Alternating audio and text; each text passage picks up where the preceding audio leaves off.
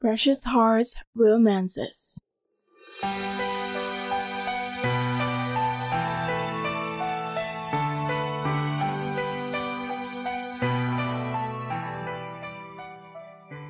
El Paraíso by Martha Cecilia. Copyright 2005 by Precious Pages Corporation. Narrated by Maria Jasmine C. Sanchez. Chapter 9 Sabay-sabay ang pagsalakay ng matinding kaba at walang katiyakan sa dibdib niya. Ililiko ba niya ang sasakyan niya patungo sa mismong asyenda? Nasa ganoon siyang agam-agam nang mula sa road bend sa unahang daan ay natanong niya ang paparating na pulang Toyota Tamaraw. Bumagal ang pagtakbo niyon nang malapit na sa kanya dahil hindi naman kalaparan ang daan. Nakita niyang sinenyasan ng pasahero ang driver na huminto. Tumigil ang Toyota Tamaraw sa mismong tabi ng sasakyan niya. Bumukas ang bintana sa bahagi ng passenger seat at isang bata at magandang babae ang sumungaw. Hi! Bati nito na nang matitigan siya ay sandaling natigagal. Kahit ang driver sa tabi nito, a good-looking young man, ay kinakitaan din ng pagkamangha. Oh my God! And I thought you were... Hindi bali na. Iwinasiwas ito ang kamay at tuloy-tuloy sa pagsasalita. Sa asyenda ba ang tungo mo? Inilabas nito ang ulo sa bintana at sinipat siya ng husto. The woman was a beauty. Her hair, a dyed chestnut brown, was cut short in style. Her eyes were soft brown. Contacts, Michelle mused. Good morning. Bati niya. Ang kasunod na ginawa ng babae ay binuksan ang pinto ng Toyota Tamaraw at bumaba at lumapit sa sasakyan niya. She looked very young. Baka mas bata sa kanya ng dalawang taon. She was a petite woman and yet with boobs Michelle would kill to have. The denim jeans she wore was stretched beyond the fabric's limit. It hugged the woman's whistle-bait figure. May tawag sa ganoong katawan. Voluptuous. Michelle glanced at the woman with silent envy. Sino ka? Diretsong tanong nito. I mean, may kailangan ka ba sa Hacienda de Alegre? Hindi mo na itatanong ay malapit kong kaibigan na may-ari ng asyenda. Pagbibigay impormasyon nito. Michelle smiled. Pero wala siyang mahagilap na sasabihin. She couldn't even find one word to start with. Sa halip, binuksan niya ang pinto at lumabas. Umatras ng isang hakbang ang dalaga upang hindi makaabala sa pagbaba niya. Isa ka bang local tourist? Muling tanong nito. Ako nga pala si Norian Bellarmino. Inilahad nito ang kamay sa kanya at lumingon sa loob ng tamaraw. Siya naman si Ansel. Tinanggap niya ang kamay nito at nginiti ang pareho ang dalawa. Michelle Verano. Sa Hotel Oliver ako nakatuloy. Oh! Puno ng kahulugan ang isang salitang yon. Michelle ignored it. She looked around her. Wala namang matatanaw kundi mga puno ng nyog, mga puno ng abaka, at ang malaking puno na nasa likuran ng arko. Anong tawag sa punong yan? She asked curiously. Ah, kaya ka ba humintoy dahil naakit ka sa puno ng pili na yan? Norian laughed good-naturedly. Matanda pa sa akin ang punong yan at laging hitik kumamunga. She smiled back. I realized I like this place, Anya. Kung sa hotel ako mananatili ay may kamahalan, may alam ka bang mauupahan na mura lang sa loob ng isa hanggang dalawang linggo? The young woman was thoughtful. Then, with a spark in her eyes, turned to look at the driver of the Tamaraw. I just know of a place, ba, Ansel? Her eyes were soft as she looked at the young man who smiled back. Ano bang sinasabi nitong batang ito, Adrian?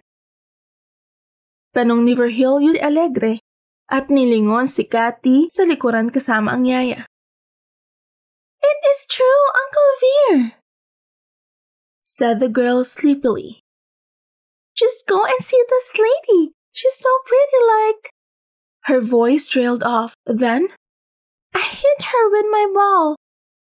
And she didn't shriek and get mad like Tia Odette did when I hit her with my ball. Kumunot ang noo ni Adrian at sinipat ang naghihikab na anak sa likuran mula sa rearview mirror. Hindi mo sinabi sa akin tinamaan mo siya ng bola. His tone was reprimanding. Sorry, Daddy. Paghagis ko ng bola, andun siya. Humilig ito sa panggitnang armrest. Kay Michelle ka humingi ng paumanhin, Catherine. Who's Michelle? Virgilius' confused look darted his way. The woman my daughter's telling you about. We we've actually met in Elena's restaurant. You know that roadside restaurant a mile before reaching Daet? Sinulyapan niya sandali si Virgilio na tumango. Kung nanggagaling sila sa Maynila ay karaniwan ng doon sila naghahapunan kahit lampas na sa oras. Really? There was just a slight curiosity in Virgilius' voice. The woman had a flat. Tinulungan ko magpalit ng gulong. Hindi ko inisip na sa El Paraiso ang tungo niya. She's a guest at the hotel. So, anong sinasabi nitong batang ito tungkol sa guest natin? Bakit interesado si Cathy na makita ko ang babaeng ito? Inilabas na muna ni Adrian ang Hilux sa parking lot ng airport bago sumagot. Kahawig siya ni He paused for a second. Harriet. At malaki ang naging epekto kay Cathy na makita siya. Virgilio went still at the mention of his wife's name. Pagkuway nilingon ng bata na inaayos na ng yaya dahil nakakatulog na. Harriet had been both a mother and grandmother to your daughter. It is understandable that Catherine misses her so much. We both miss Harriet. There was a catch in Virgilius' voice. Walang maisagot si Adrian doon at itinuon ang pansin sa pagmamaneho. Parehong nagdusa at nangulila sina Virgilio at Catherine sa pagalis ni Harriet. Kahawig bang talaga? Virgilio said after a while. A muscle in his jaw twitched. Tumango siya. Pretty much, it was like looking Harriet 20 or so years ago. Oh, well, ang kaibahan? This woman's tall, slim, and fair. While Harriet, when young, though beautiful, was dark and on the heavy side. Virgilio frowned. Who is? He shrugged. Ang magandang mukha nito nang matitigan niya sa elevator ay gumuhit sa balintataw niya. Kasabay niyon ay pagguhit ng anyo nito nang lumabas ito mula sa motel sa Pasig kasama ang lover nito. Hindi niya matiyak kung bakit may galit siyang kinikim-kim. Dahil ba sa hindi niya maipaliwanag na reaksyon ng katawan niya sa tuwing nakikita ito? O dahil nakita niyang galing sa loob ng motel ang dalawa? If that was the reason for his animosity with the woman, then he was being ridiculous. Firstly, it was none of his business. Secondly, karaniwan ng ginagawa ng magkasintahan ang ganoon. He couldn't be too self-righteous. Kahit siya ginagawang ganoon sa mga babaeng na paugnay sa kanya. O marahil dahil sa kawalang ingat ng boyfriend nito na muntik na nilang ika-aksidente pare-pareho kung hindi niya agad natanaw ang paglabas nito mula sa hotel garage. That must be it. Dahil kung aksidente sila at nakasakit siya ay tataglayin niya ang guilt sa budhi niya bukod pa sa isang malaking kaabalahan yon para sa kanya. Another thing was her strong resemblance to Harriet. Ikinamangha niya ng husto yon. Hindi maiwasang pumasok ito sa isip niya nitong nakalipas ng dalawang araw mula nang una silang nagtagpo. At dahil nasa El Paraiso ito ngayon, ay malamang na magtagpo ito at si Virgilio. Magdudulot lang ito ng higit pang kapaitan at pagdaramdam para sa huli. At iyan ang hindi niya mapapayagan. Virgilio and Cathy had suffered enough. If you said she looks like Harriet, then I believe you. Ani Virgilio makaraan ng ilang sandali. Isn't it ironic? A Harriet look-alike at the hotel? How old is she? Baka si Harriet na nagpabata ng muka. Alam mo na. Uso ngayon yan. And Harriet could pass for 35. Don't go there, Virgilio. He almost snapped. This woman is very young. 22, 23. That young? Ani Virgilio na sa sarili sinasabi at sandaling tumanaw sa malayo na tila may hinahagilap sa isip. She is also rich man's daughter. Kung ang pagbabasihan ko ay ang sasakyang gamit niya, bagong-bagong Nissan X-Trail 250. Not to mention the Prada bag. Sukat doon na ibinalik ni Virgilio ang tingin sa kanya. Then he chuckled, easing some of the tired lines on his face. Only gays notice a woman's bag or shoes, Adrian. At kung mayroon man akong siyento porsyentong natitiyak sa'yo, ay ang katotohanang hindi kayon. Naisip ko rin na naisip mo lang ngayon. Nagkaroon ako ng pagkakataong suriin siya ng husto kanina sa hotel. He smiled wryly. Hindi niya gustong sabihin nagtagpo na sila nito sa penthouse at sa Pasig. The designer bag was too big for me not to notice. I am intrigued. Sa hotel tayo tumuloy at gusto kong makilala ang babaeng ito. Tatlong oras ang biyahe pabalik sa hotel. Hindi maamin ni Adrian na kaya bumilis ang pagmamaneho niya ay dahil gusto niyang makitang muli ito. Subalit pagdating sa hotel, ay ganun na lang ang pagkadismaya niya nang malamang nakapag-check out na si Michelle. Kahit si Cathy na gumising ay napaungol. I wanna see her again! Pahikbing sabi ng bata. It's all right, honey. Virgilia said soothingly. Baka sa ibang araw ay magbakasyon muli ang babaeng look-alike ni... ni Auntie Harriet. I miss Auntie! We all do, honey. Virgilia said painfully. Matagal na ba nakalis ang guest, Lester? Tanong ni Adrian sa pang-umagang receptionist. Humigit kumulang ay kalahating oras na siyang nakaalis, sir. Sagot ng empleyado. His face remained expressionless as he hid well the disappointment. Kung ganoon ay hindi plano ng babaeng yun ang mabakasyon dito sa El Paraiso at malamang na nagpalipas lang ng ilang oras hanggang mag-umaga. Marahil ay tutuloy ito sa Catanduanes o kung saan mang lugar na dinarayo pa ng mga turista. Hinarap niya si Virgilio. So, Ihatid na ba kita sa asyenda o dito ka na muna? Ihatid mo na ako sa bahay, Adrian. Gusto ko muna magpahinga. Virgilio said, looking tired and old in his 47 years. Tumango si Adrian at nagpaunang lumakad palabas ng hotel. Michelle could not believe her luck. Si Norian Bellarmino ang manager sa magandang beach resort na yon at isa sa limang malalaking cottages na nakaharap sa malawak na karagatan ay pinaupahan sa kanya sa hindi naman kamahalang halaga. That was not surprising since it was off-season. Ang pagpapaupa sa cottage ng may kamurahan ay bahagi pa rin ng negosyo kaysa manatiling bakante nga naman.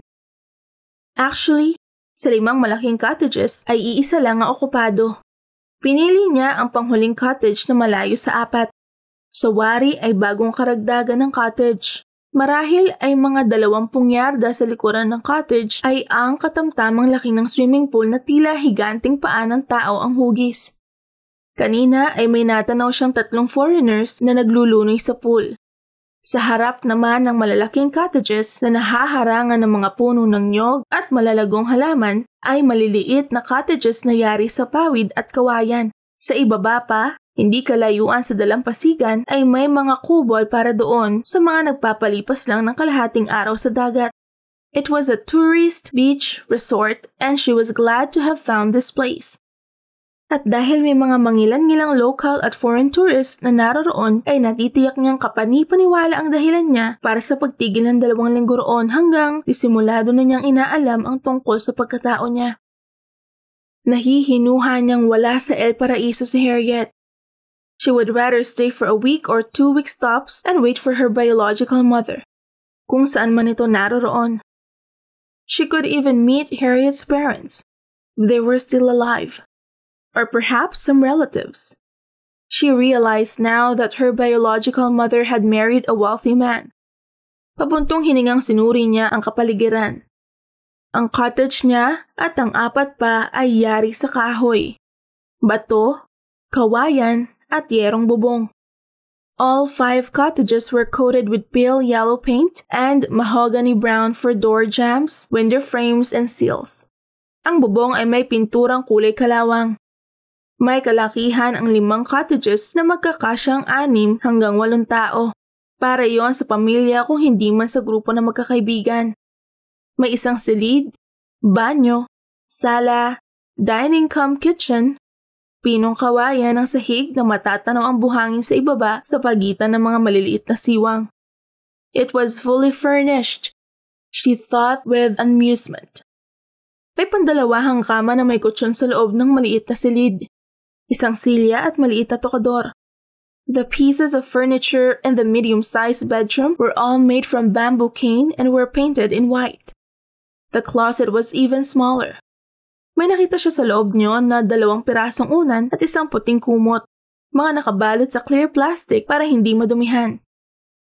Well, hindi niya kailangan ng mga yon. She had her own pillows and blanket at the back of her car. Personal ang mga yon na hindi niya magawang iwan sa bahay ni Digna Verano. Dalawang hakbang mula sa pinto ng silid niya ay ang kusina o kainan. May pang-apatang mesang kahoy na may puting formica top at apat na silya. May kalang diuling sa isang kapirasong kitchen counter at maliit na stainless steel sink. Lumakad siya patungo sa isang maliit na pinto na natitiyak ng banyo. Gingerly, she pushed the door open. Bumungad sa kanya ang kwadradong banyo na ang toilet bowl at shower area ay walang pagitan. Puti ang tiles sa dingding at sahig, malinis lahat at may shower, at least. Isinara niyang muli ang pinto at hinarap ang ibang bahagi ng cottage. Maliban sa rattan bench at round coffee table, ang munting receiving area na humigit kumulang ay dalawang dipa mula sa dining cum kitchen ay hubad sa anumang kasangkapan. Ang mga malalaking bintana ay yari sa glass jalousies. Ang buong cottage ay tipikal para sa mga nagnanais manatili ng magdamagan o hanggang ilang araw. Three steps down, ang covered porch na nakapaikot sa harapan ng cottage ay yari sa kawayan at bato. Para sa kanya ay yon ang redeeming feature ng cottage. May tatayo niya roon ang easel at ilang canvases niya. She sighed happily, albeit tired, As she again looked around the beauty of the place, ang kalang diuling ay kailangan maisantabi. She had not had the slightest idea how to use that. At kung matututuhan man niya, wala siyang balak pahirapan ang sarili dahil hindi naman siya mananatili roon ng matagal. Mamaya ay tutungo siya sa bayan at bibili siya ng ilang malalaking bote ng mineral water. That would be sufficient. As to food, natitiyak niyang hindi mawawala ng kantin ng resort na yon. She wouldn't mind eating cafeteria foods for a week or two weeks at the most. Hindi praktikal kung bibili siya ng gamit kung hindi naman siya magtatagal. Paghuway, lumakad siya pabalik sa X-Trail upang ibaba ang ilang kahong kakailanganin niya sa susunod na mga araw.